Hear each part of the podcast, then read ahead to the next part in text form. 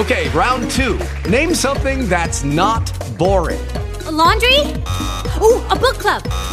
Computer solitaire, huh? Ah, oh, sorry, we were looking for Chumba Casino. That's right. ChumbaCasino.com has over 100 casino style games. Join today and play for free for your chance to redeem some serious prizes. ChumbaCasino.com. No purchase necessary. Full prohibited by law. 18 plus terms and conditions apply. See website for details.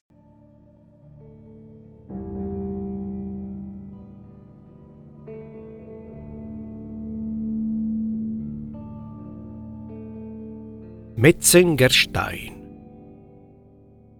L'orrore e la fatalità proseguirono la loro ampia marcia solenne in tutte le epoche. Perché dunque mettere una data alla storia che voglio narrare?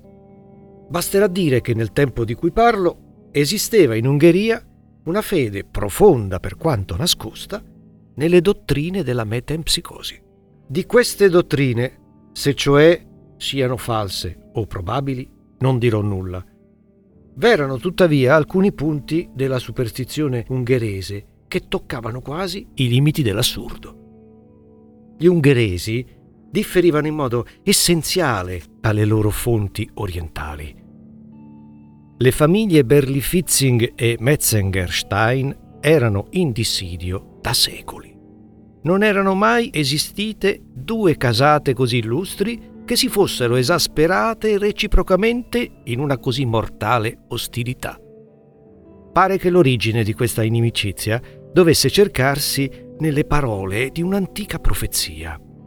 Un grande nome farà una spaventosa caduta quando, come un cavaliere sul suo cavallo, la mortalità di Metzengerstein trionferà sull'immortalità di Berli Fitzing.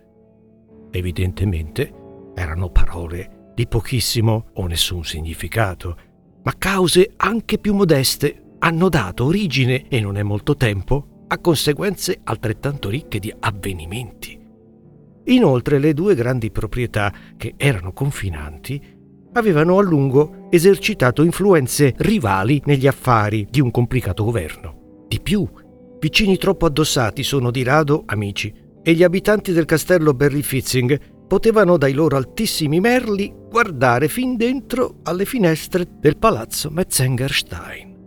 E certo la più che feudale magnificenza che vi scorgevano non era la più adatta a placare il senso di irritazione dei meno antichi e meno ricchi Berry Fitzing. Che di strano dunque che le parole, per quanto assurde, di quella predizione fossero riuscite a generare e conservare la discordia fra quelle due famiglie già predisposte all'inimicizia da tutti gli incitamenti di una gelosia ereditaria. La profezia pareva significare, posto che significasse qualcosa, un trionfo finale della casata già più potente. E naturalmente veniva ripetuta con la più acerba animosità da quella più debole e meno influente. Wilhelm, conte di Berlifitzing, per quanto di alta progenie, era all'epoca di questo racconto un vecchio infermo e rimbambito, le cui uniche caratteristiche erano un'antipatia personale radicata senza freno contro la famiglia rivale e una passione così violenta per i cavalli e per il cacciare che nell'infermità del corpo nella tarda età, nell'incapacità mentale, potevano trattenerlo dal partecipare ogni giorno ai pericoli della caccia. Frederick, barone di Metzengerstein, invece era ancora minorenne. Suo padre, il ministro G, era morto giovane. Sua madre, la baronessa Mary, lo seguì ben presto. Frederick aveva allora 18 anni. Per chi vive in città 18 anni non sono un lungo periodo di tempo, ma in una solitudine così magnifica qual era quella antica sede principesca, il pendolo vibra con un significato ben più profondo. Per alcune circostanze particolari, dovute all'amministrazione paterna, il giovane barone, appena il padre morì, entrò subito in possesso della sua enorme fortuna. Raramente un nobile ungherese aveva prima di lui posseduto domini così vasti. I suoi castelli non si potevano contare ma il più importante per magnificenza e dimensioni era il palazzo Metzengerstein. Non si era mai potuto misurare con precisione la linea di confine delle sue proprietà, ma il suo parco principale aveva un giro di 50 miglia. La successione di un proprietario così giovane e di un carattere anche troppo noto ad una fortuna così fuori dal comune non fece tuttavia sorgere molte congetture su quella che sarebbe stata la sua probabile linea di condotta. Del resto, in meno di tre giorni, il contegno dell'erede sorpassò la fama di Erode, anzi, superò di gran lunga le aspettative dei suoi ammiratori più entusiasti. Orge vergognose, perfidie conclamate, atrocità inaudite fecero ben presto comprendere ai suoi tremebondi vassalli che né una sottomissione servile da parte loro né scrupoli di coscienza da parte di lui avrebbero garantito loro la minima sicurezza dagli artigli crudeli di quel piccolo Caligola. La notte del quarto giorno, le scuderie del castello di Berlifitzing furono trovate in fiamme e l'opinione unanime di tutta la regione aggiunse l'accusa di incendiario alla lista già orribile dei misfatti e delle atrocità del barone. Ma durante il tumulto sorto in questa occasione, il giovane gentiluomo se ne stava apparentemente immerso nella meditazione in un'enorme e solitaria sala al piano più alto del palazzo avito dei Metzengerstein. Le tappezzerie ricche sebbene un po' svanite, che oscillavano tetre dalle pareti, rappresentavano le immagini fantasmagoriche e maestose dei migliaia di illustri antenati. Qua prelati avvolti nell'ermellino e dignitari pontifici seduti familiarmente con l'autocrate e col sovrano.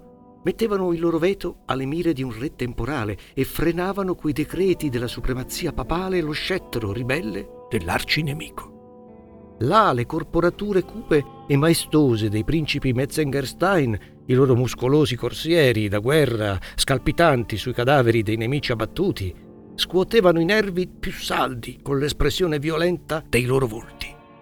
E qua ancora le figure voluttuose e morbide come cigni delle dame dei tempi lontani passavano ondeggiando nei labirinti di una danza irreale al suono di un'immaginaria melodia.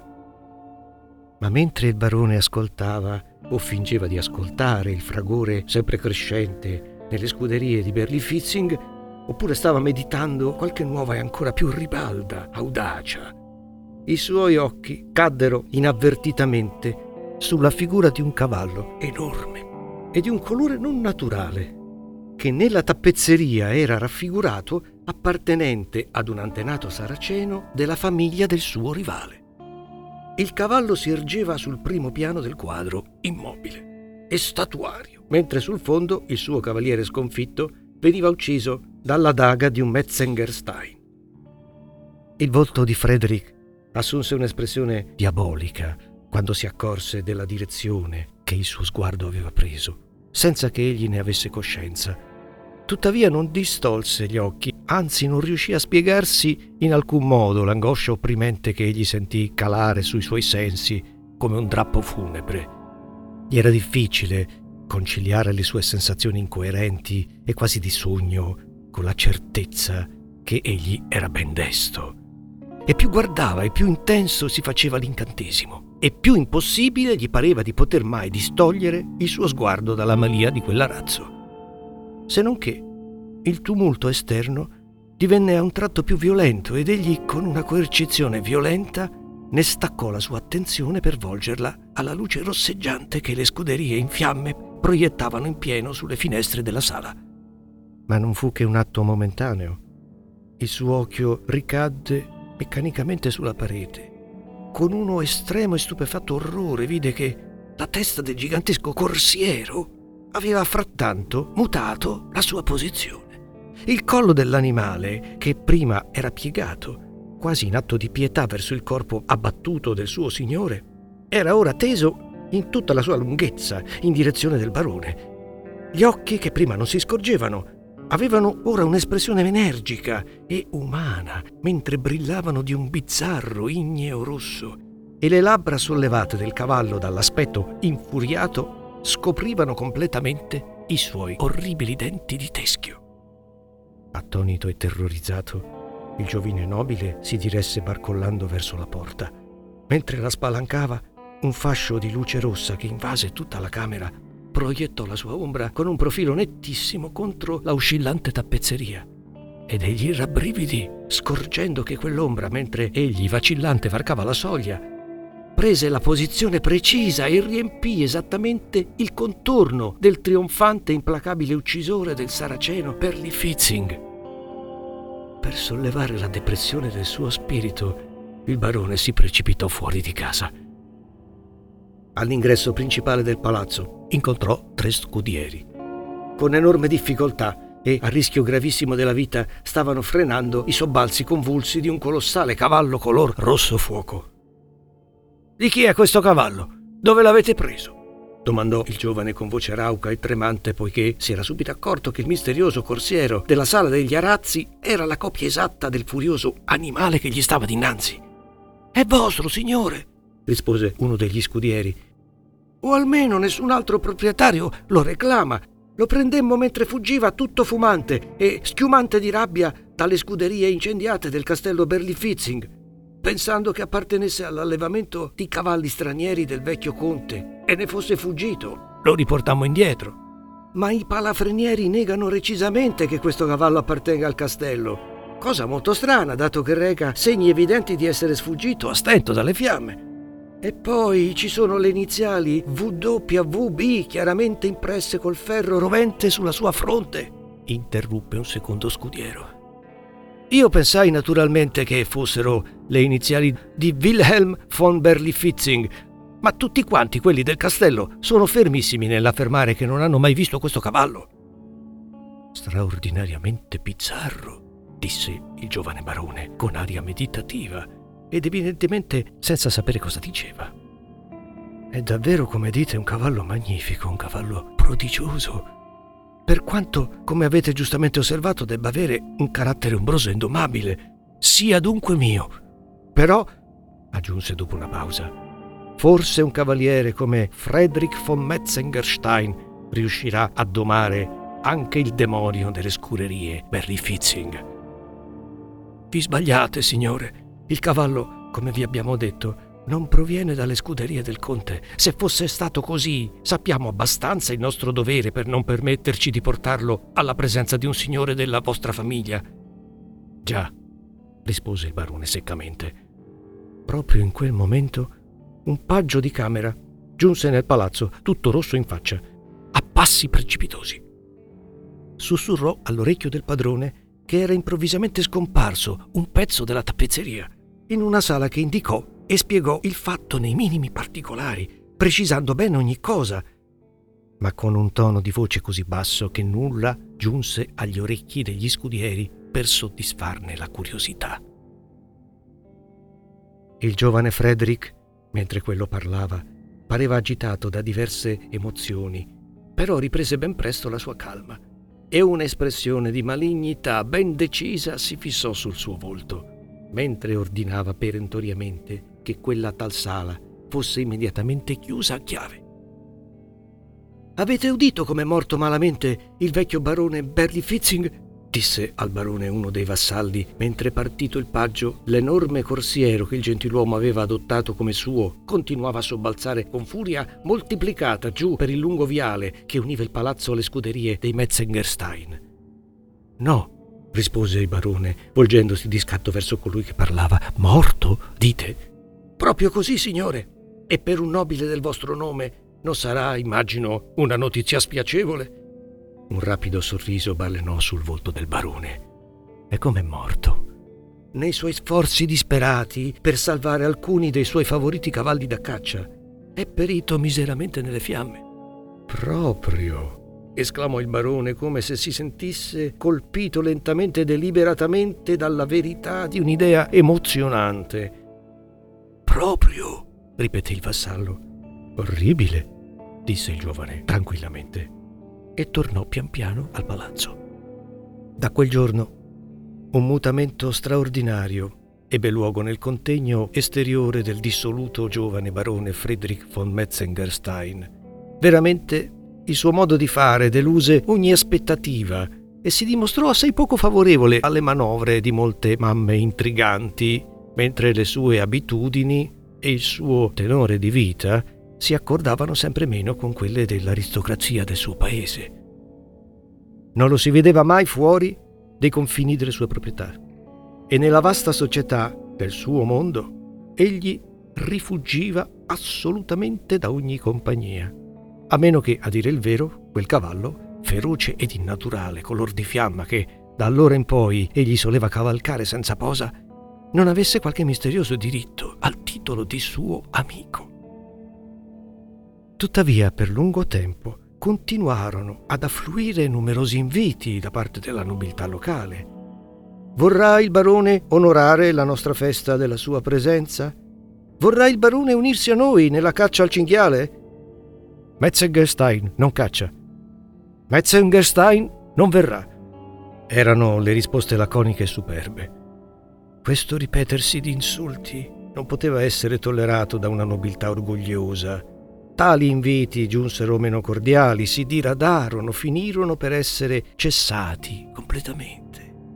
La vedova del disgraziato conte di Berlifitzing fu persino udita esprimere l'augurio che il barone dovesse rimanere in casa quando avrebbe desiderato di non esservi, dal momento che sdegnava la compagnia dei suoi pari, e cavalcare quando non ne avesse avuto voglia dal momento che la sua compagnia preferita era quella di un cavallo. Era questo senza dubbio uno scoppio assai stupido del rancore ereditario. E dimostrava soltanto come le nostre parole abbiano una straordinaria capacità di perdere ogni significato quando desideriamo infondere in esse un'energia eccezionale. Le persone caritatevoli però attribuivano il mutamento di contegno del giovane gentiluomo ad un suo naturale dolore di figlio per l'immatura perdita dei genitori dimenticando però il suo contegno orribile e indifferente nel breve periodo che seguì immediatamente la loro dipartita. Vi furono anche alcuni che insinuarono che nutriva un troppo alto concetto della sua importanza e della sua dignità. Altri ancora, tra cui il medico di famiglia, non esitarono a parlare di malinconia morbosa e di tare ereditarie, mentre accenni tenebrosi di un carattere più equivoco erano correnti nel popolo. Veramente la passione perversa del barone per il suo destriero di recente acquisito, una passione che pareva attingere forze nuove ad ogni nuova dimostrazione delle tendenze feroci demoniache della bestia, finì per diventare agli occhi di tutti gli uomini ragionevoli un attaccamento orribile e contro natura.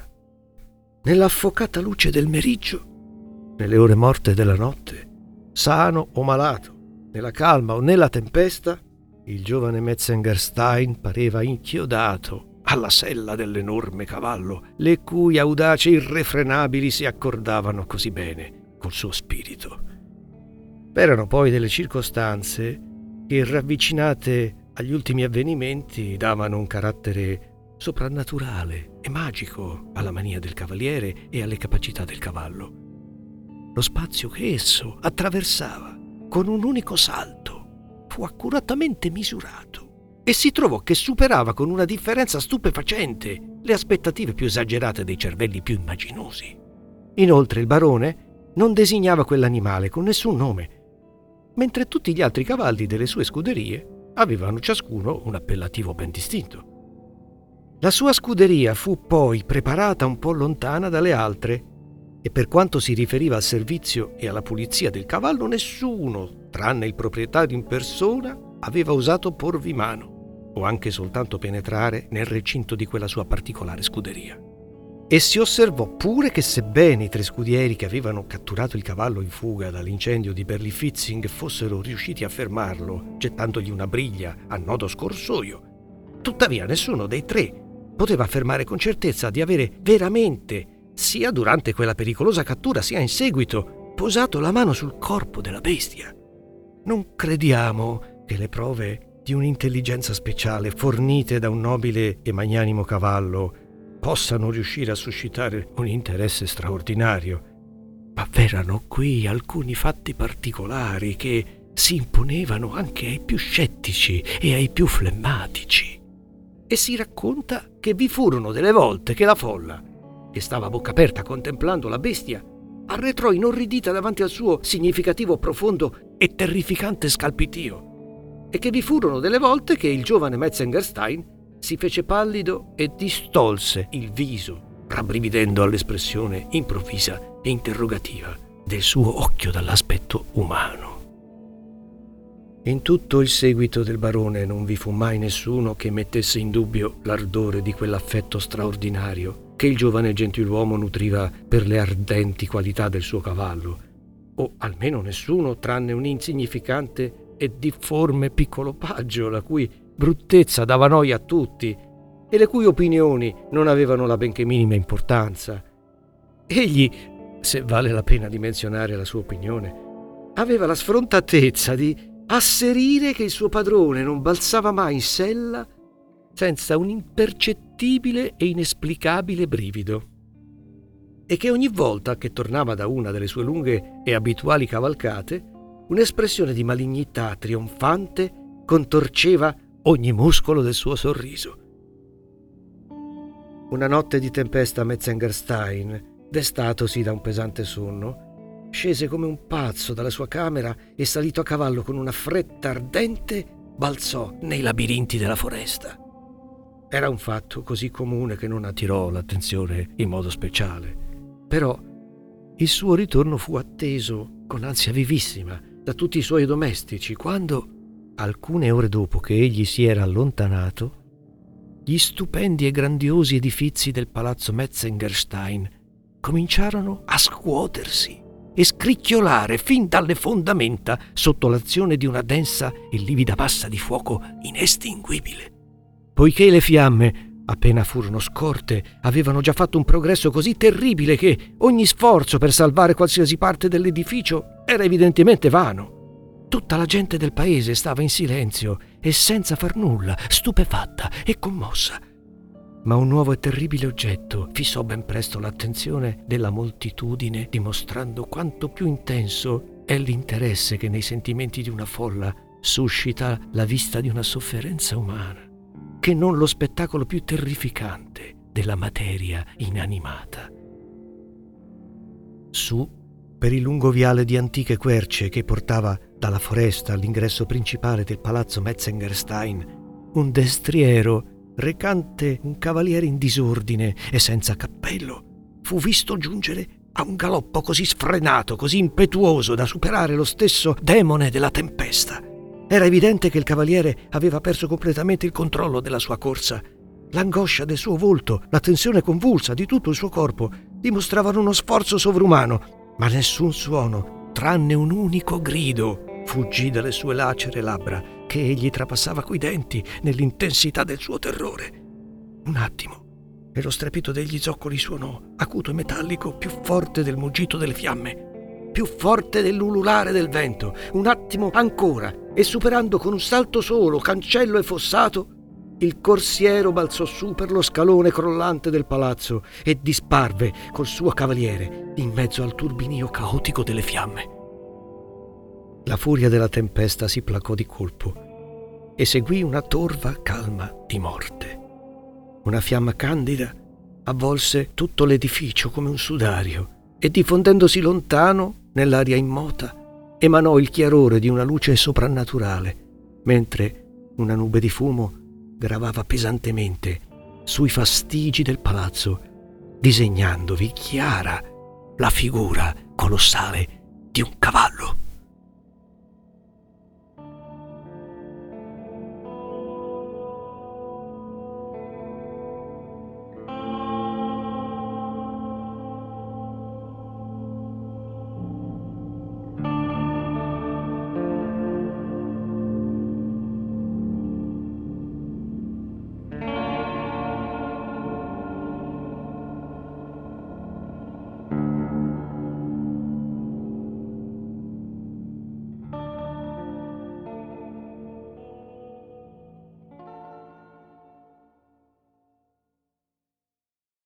Hello, it is Ryan, and we could all use an extra bright spot in our day, couldn't we? Just to make up for things like sitting in traffic, doing the dishes, counting your steps, you know, all the mundane stuff. That is why I'm such a big fan of Chumba Casino. Chumba Casino has all your favorite social casino style games that you can play for free anytime, anywhere with daily bonuses. That should brighten your day a little.